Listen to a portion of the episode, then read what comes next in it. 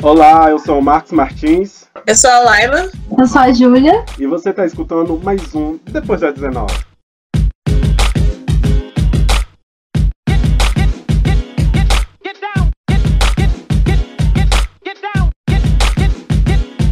Então é isso, gente. Começando mais um Depois de 19 aqui na semana. E nessa semana, nesse programa especial, especial como todos os outros, né? A gente vai trazer o coletivo ar, que para vocês conhecerem mais um pouquinho deles, coletivo aqui de Brasília. E estamos aqui com duas participantes e vou pedir para elas se apresentarem. Laila, se apresente para nós, por favor. Oi, gente. Meu nome é Laila. Tô me formando em design na UNB, assim. Eu sou cofundadora da UA e sou uma mulher negra, periférica também, então, dentro das pesquisas, eu sempre, sempre, sempre trago essa, essa perspectiva contra-hegemônica, decolonial nos projetos gráficos, assim, e trazendo também uma, um diálogo, né, pra gente sempre pensar em novas formas de pensar essa questão do projeto A, enfim. Agora eu vou pedir para Júlia se apresentar para nós. Júlia, por favor. Oi, eu sou a Júlia, eu sou do Pará, nasci em Belém do Pará, sou indígena, ainda estou nesse processo de retomada, né, étnica, e eu me formei na UNB em Design, em Gráfico e Produto, e a minha pesquisa é muito voltada para a questão do corpo mesmo. Então, eu, tanto na visualidade quanto nessa experiência é, do corpo em relação ao apagamento, né, e essa invisibilização. E também sou cofundadora da UA, a. Gente montou esse projeto junto dentro da universidade, é, eu e a Laila, e a gente está aí nesse processo de, de editora, de talvez um possível laboratório mesmo experimental, né, Uhum, legal, legal. Pará, eu tenho família do Pará também. Nossa. a família toda, minha mãe de lá, tipo, a parte dela é ribeirinha, né? Ah, tá. Na verdade, que saiu, assim, da, da comunidade. This ain't gonna be easy.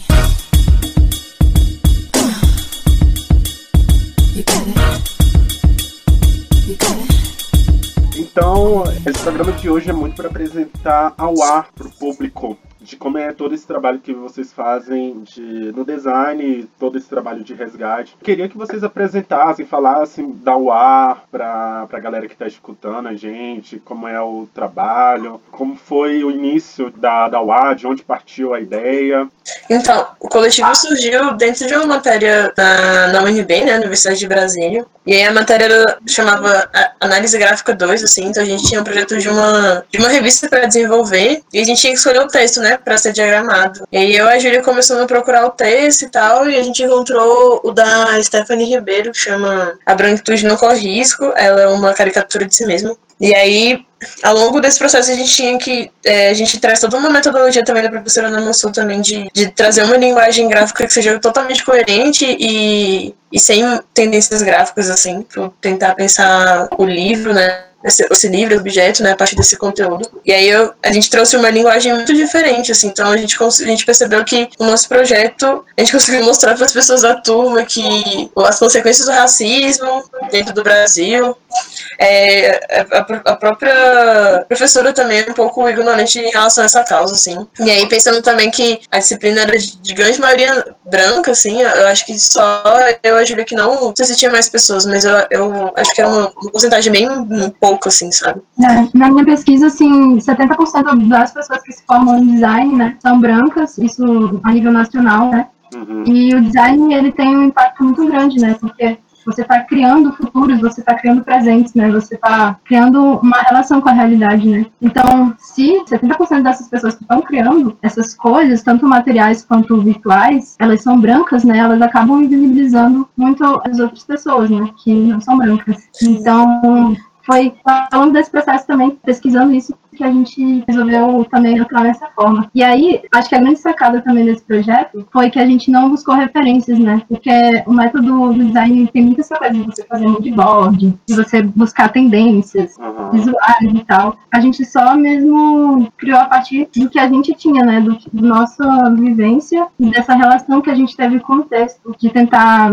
é, acessar essas camadas textuais, né? Sim, com certeza. E a partir. Quando a gente viu que a gente conseguiu acessar muitas pessoas com esse projeto, assim. Aí, é, isso foi no primeiro semestre do ano. E aí abriu o edital, é, a seleção do, dos expositores para a Feira Dente desse mesmo ano, não sei se foi em 2017. Mas acho que foi. E aí, como eu já tava num outro coletivo de ilustração, junto com a Inara Reis, assim, um, um, coletivo era eu, Inara e a Morgana. Aí eu resolvi levar essa zine junto, assim, pra gente vender. É, e aí eu lembro que a gente conseguiu fazer 10 exemplares só dessa zine. E aí a feira começava, não lembro se era de manhã ou era próximo do, do horário do almoço, assim, mas venderam às 10 até 2 da tarde. Então foi muito rápido. É... E aí, pensando também que numa banca que tinha um monte de ilustração, tinha uma zine que era em preto e branco, que era nossa, né? Da, da Cicitui, que foi a primeira publicação da UA, assim. E aí a gente ficou, velho, olha só, todo mundo tem essa demanda, né? Existe essa demanda de, de consumir também produtos de pessoas negras e indígenas e, tipo, é, consumir esse conteúdo e, e, as pessoas estão engajadas a, a, todo esse processo, né? De, de modificação, assim. E aí é isso, assim, aí a gente começou desse jeito e falando um pouco sobre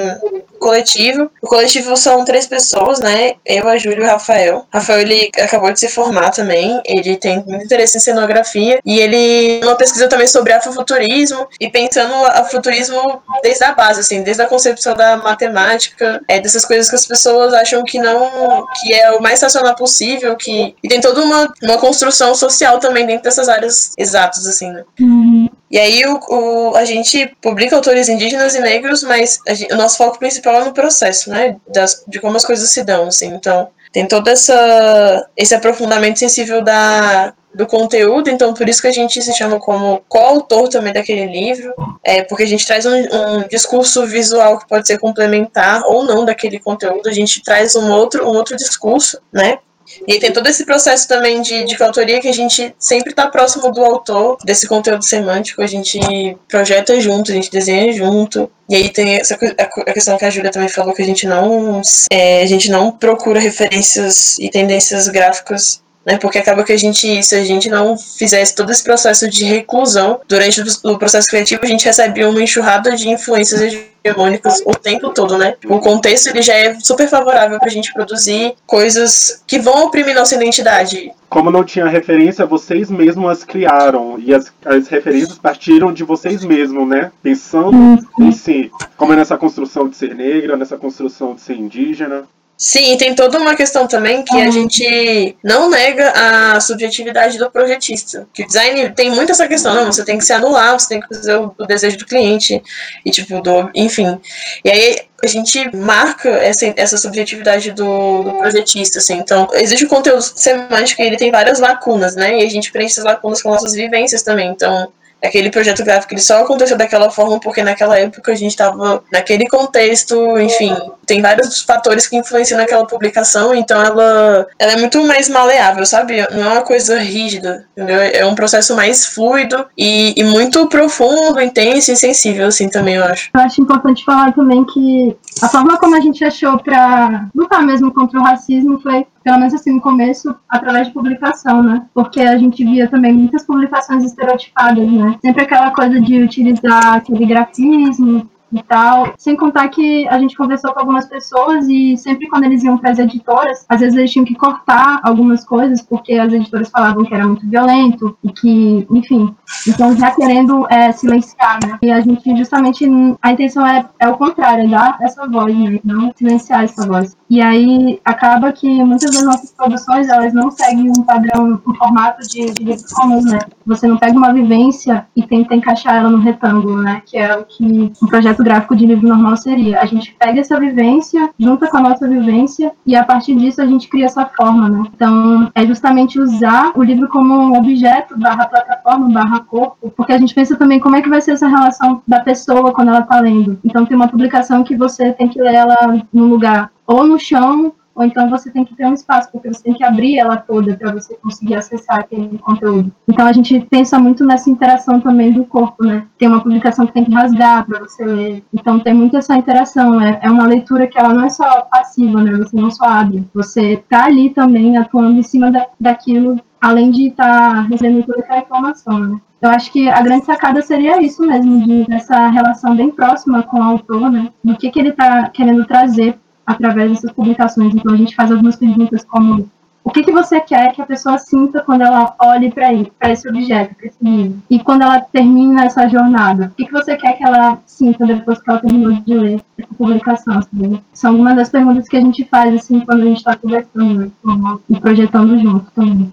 Uhum. Uma coisa que eu acho bem foda, é, interessante, é para as pessoas se atentarem de que vocês falaram, é vocês não estão pensando esse negro, esse indígena, somente como um ponto final para vender o livro. Vocês estão pensando em todo o processo, em como isso, a relação de vocês com o autor, a relação das pessoas que vão ler a obra tem hum. com o fato de serem ser indígena ou ser negro, de como isso vai afetar todo o processo do design, né, da produção das obras. Uhum, com certeza. Tipo, a gente tem uma, até um caso de, tipo assim, a gente, a primeira zine que a gente fez foi a Cicitui, e a gente trouxe um processo que você precisa rasgar o livro, e a gente queria que a gente, que, que esse, que esse receptor, essa pessoa, tivesse um processo, né, de, de rasgar é, e de jogar fora, enfim, ou de destruir a zine. A gente tinha um imaginário que isso ia acontecer, né. E a gente via que as pessoas ras, tinham medo de rasgar, ou elas queriam guardar a página que rasgou, enfim, e tinha um apego com, o objeto livro, né. E aí, observando também essas interações, a gente reformulou, né, de uma forma que você consiga rasgar, mas você consiga deixar fixo também aquela, aquela página rasgada dentro do, dentro do miolo. Então, é, tem todo esse processo também de, de feedback. Eu acho que quando a gente vai nas feiras é muito bom, porque além de vender e tal, a gente consegue conhecer as pessoas, conversar com elas, é, discutir sobre o processo. Às vezes a pessoa já comprou em outra feira ou em outro lugar e ela fala como foi a sensação, ou manda mensagem, enfim. Então tem todo esse diálogo também pro depois, né, que tá pronto. Essa pós-produção, enfim. É, eu acho também que, assim, o, mais bacana, eu acho que seria justamente a gente estar tá buscando, a gente está experimentando, né? Então, a gente está gerando conhecimento, né? Não só por conta do conteúdo, né? Mas no nosso próprio processo e também nessas visualidades, né? Porque a gente fala muito de trazer essa identidade grandíssima, né? Brasileira. E já é outra coisa, né? Não é... E a gente está vivendo essa, essa união por conta de toda, todo o processo de colonização, né? Então, é um processo mesmo de decolonial, assim, que é muito maior do que a gente imagina. Não sei se mas é, é isso assim, Não, é algo que é, muitas vezes apartado da discussão dessa, é, desses encontros que é, na formação desse país muito deu do, de povos indígenas com povos africanos, quilombolas, que a gente por muito se esquece disso. Sim, e a gente fala assim, porque em relação aos povos indígenas é muito conhecimento repassado através da oralidade, né? Mas a gente não pode esquecer que metade dessa população está na cidade, né? E a gente está tendo acesso a esses, essas publicações, a esses conteúdos, e eles são brancos, né? Sua maioria não tem políticas públicas voltadas para essas pessoas que saíram das suas aldeias e também para as próprias pessoas que não já nasceram na cidade. Então, facilitar também esse acesso, né? Esse tipo de publicação. A gente até passou no edital do Jovem de Expressão, e aí a gente conseguiu também comprar equipamento e tudo mais, para justamente também a gente produzir e conseguir baratear esse curso também para acessar né, essas outras camadas. Isso tem muito tem a ver com o que vocês falaram até anteriormente, da visão que o mercado editorial muitas vezes tem. É, eu, eu percebo isso muito quando se trata de arte indígena. A arte indígena tem que ser rústica. Tem que ter aquele. uma coisa de. É um passado, mas é uma visão de passado muito exotizada e, e exótica. Vou falar exótica fica mais fácil. Exótica. E esse exótico é aquele rústico, até um, uma maneira. Ah, tem que ser mal feito.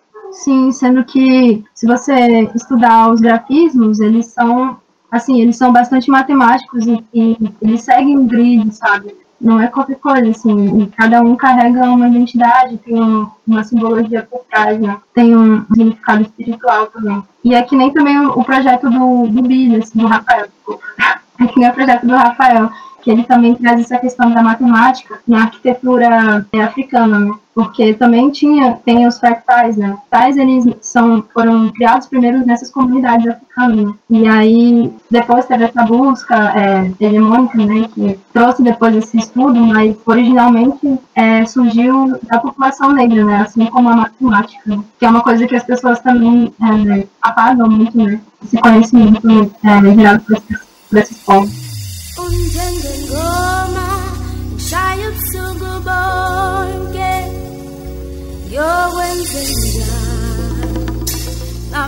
A gente já falou do, eh, do design como ferramenta social, né? E acho que a gente já pode passar para um ponto de falar como é que é esse processo de produção, né? Porque tem todo um, um processo de produção eu não quero usar a palavra diferenciar, é repensar esse modelo de produção, né? De como se faz o trabalho de, de design. E como é que é o, o processo de vocês? Como é que escolhe o autor? Como é as decisões que são feitas? Então, começa na chamada aberta, né? Dos autores negros e indígenas. E aí, após essa seleção, essa curadoria, que aí até o momento a gente selecionou oito autores, né? Sendo quatro indígenas, quatro negros. É, e aí, sem contar com a primeirazinha, porque foi um outro processo, né? Mas aí depois dessa seleção, a gente tem os primeiros, as primeiras reuniões, a gente vai é, decidir quem vai ficar responsável por cada publicação. Então, tem mais ou menos um coordenador, assim, entre aspas, para cada publicação. Essa pessoa fica responsável pelos prazos, enfim, mas todo mundo participa desse processo, acompanha, né? E aí começa o processo de leitura sensível. Então, a gente começa a aular, né? Os integrantes, a gente lê o texto, é, a gente discute entre a gente o texto, é, marca uma reunião com o autor, a gente é, tem as impressões então a gente tenta alinhar nossas expectativas, alinhar nossos entendimentos, trazer também outras interpreta interpretações para aquele texto, sim, também é muito importante essa parte. E aí a partir daí, ah, e também a gente pergunta também muito como foi o processo de, de escrita daquele, daquele texto texto, né, daquele conteúdo. E para quê? E aí foi o que a Júlia pontuou, assim, te pergunta também como que ele quer que acesse, como que as pessoas querem que acessem esse, esse conteúdo, o que que, a mensagem que a gente quer que, que ele quer que fique, como que ele quer que essa publicação se materialize em relação ao conceito, né? E aí a gente não fala de conteúdo gráfico até então. A partir desses, desses todos esses insumos e informações, o coordenador do projeto, ele começa a fazer, tirar esses insumos dele. Então, o que ele, como designer, projetista, quer que as pessoas sintam no primeiro momento, quer que ela, qual que é a áurea principal daquela obra, qual que é o, a mensagem que, que fica, tipo, qual que é a indagação que a gente quer que deixe, assim, no final. E aí a gente fica, e aí a partir de todos esses insumos, quando a gente está bem firme no conceito, né, e aí, sem decisão gráfica, a gente começa meio que rascunhar, assim, e coisas meio aleatórias, assim, tipo, coisas meio abstratas. A gente tentar traduzir é, o que, que a gente quer que aquilo represente. Tipo, por exemplo, na Situe, a primeira sensação que a gente queria que trouxesse é uma, uma angústia, assim. Então, sentimentos que pairassem nessa, nessa atmosfera, assim. E a partir daí a gente começou a, a rascunhar como que, que pra gente é, significaria essa palavra, essa sensação, enfim. E aí, uma coisa que, é, que tem que pontuar, por exemplo, a gente começa a rascunhar e aí eu, quando a gente começa a levar isso para o livro, a gente tem que pensar primeiro na composição tipográfica. Então a gente precisa expressar essa carga de sensação principais, as cargas principais, na escolha tipográfica e na disposição do texto. Antes de pensar papel, antes de formato, enfim, etc. É e aí, essas. Sim, a gente tenta dar um foco muito forte na, na tipografia, tanto que é, acho que a maioria não tem tanta é, experimentação de, de ilustração, foto, enfim. Acho que a, a Pés Pretos, ela tem um pouco na capa, assim, mas quando você vai ver, o, o que chama a atenção dela é o miolo, então a composição tipográfica dela. Então, em todas a gente tenta trazer toda essa carga de, na experiência tipográfica, na anatomia do tipo, né, da letra, na disposição dela na, na folha. Enfim, tem a, a lembrança ancestrais, o texto, ela, a composição tipográfica, quanto mais perto do topo, mais negro ela fica, entre aspas, então é, mais densa tá a anatomia, então ela tá em negrito, né, em bold em cima, e ela vai se desvencilhando, assim, para baixo. Então, a gente tenta trazer essa carga toda na composição tipográfica. E aí, a partir daí, trabalhando tipografia no preto e no branco, assim, a gente começa a pensar nas cores. E aí, depois na, no formato, e depois na produção gráfica, que seria a folha, como vai ser serigrafia, se vai ter refilo, como que vai ser as coisas, encadenação, enfim. Porque aí a gente não perde a no... Então, a... porque assim, a gente não quer que a, tipo, que a publicação ela perca a essência porque o papel é brilhoso ou porque a cola é colorida, sabe? Uhum. Então, quer que a pessoa tenha, todas as, as, publicações têm uma experimentação na produção gráfica, tem, mas a essência é na composição tipográfica. E aí tem todo esse processo, a gente começa a produzir é, o projeto gráfico, e aí o autor sempre vendo, sempre participando, sempre auxiliando a gente também e tal. E aí, depois que a gente termina essa, o projeto gráfico, ah, antes do projeto gráfico, a gente também contrata um revisor ortográfico também. Uhum. E aí, depois dessa, dessa produção gráfica, a gente faz o registro na biblioteca, na ISBN, a gente produz manualmente todos os livros e a gente faz a distribuição. E aí todo esse processo ele é gratuito para o autor. Então, é, a gente arca com todos esses custos, né, também. Uhum. Aí é um ponto que a gente tem falado, a gente tem trazido discussão, uma discussão racial a partir do, do design, só que esse trabalho também não é fácil. E você entrou, acho que, nos pontos de dificuldade aí do, da questão dos custos, né? Como tem uhum. sido isso?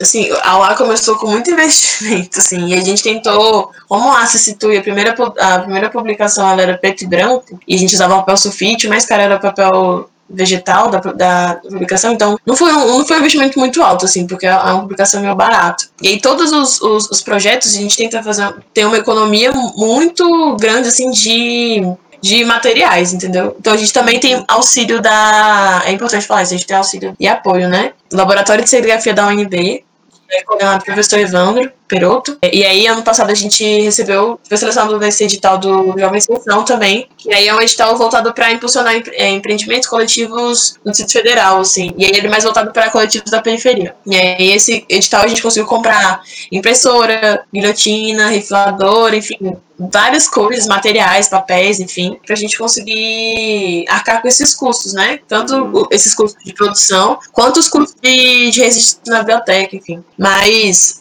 então, aí, como a gente arca com todos os custos, é, é muito difícil esse processo, né? E assim, as nossas publicações, a gente tem até que repensar, as nossas publicações elas variam de 25 a 45 reais. Assim, nesse, nesse projeto, tá embutido a nossa mão de obra, porque a gente faz os livros do zero, mas também a gente repassa também o valor dessas publicações para os autores, e é um valor, é, a porcentagem da, de, desse valor para os autores é bem maior do que, os, do que o mercado proporciona para os autores, essas, essas editoras grandes, entendeu? Sim. Então, tem também toda essa valorização do próprio autor, do trabalho dele, do, da propriedade intelectual, então, diversas coisas.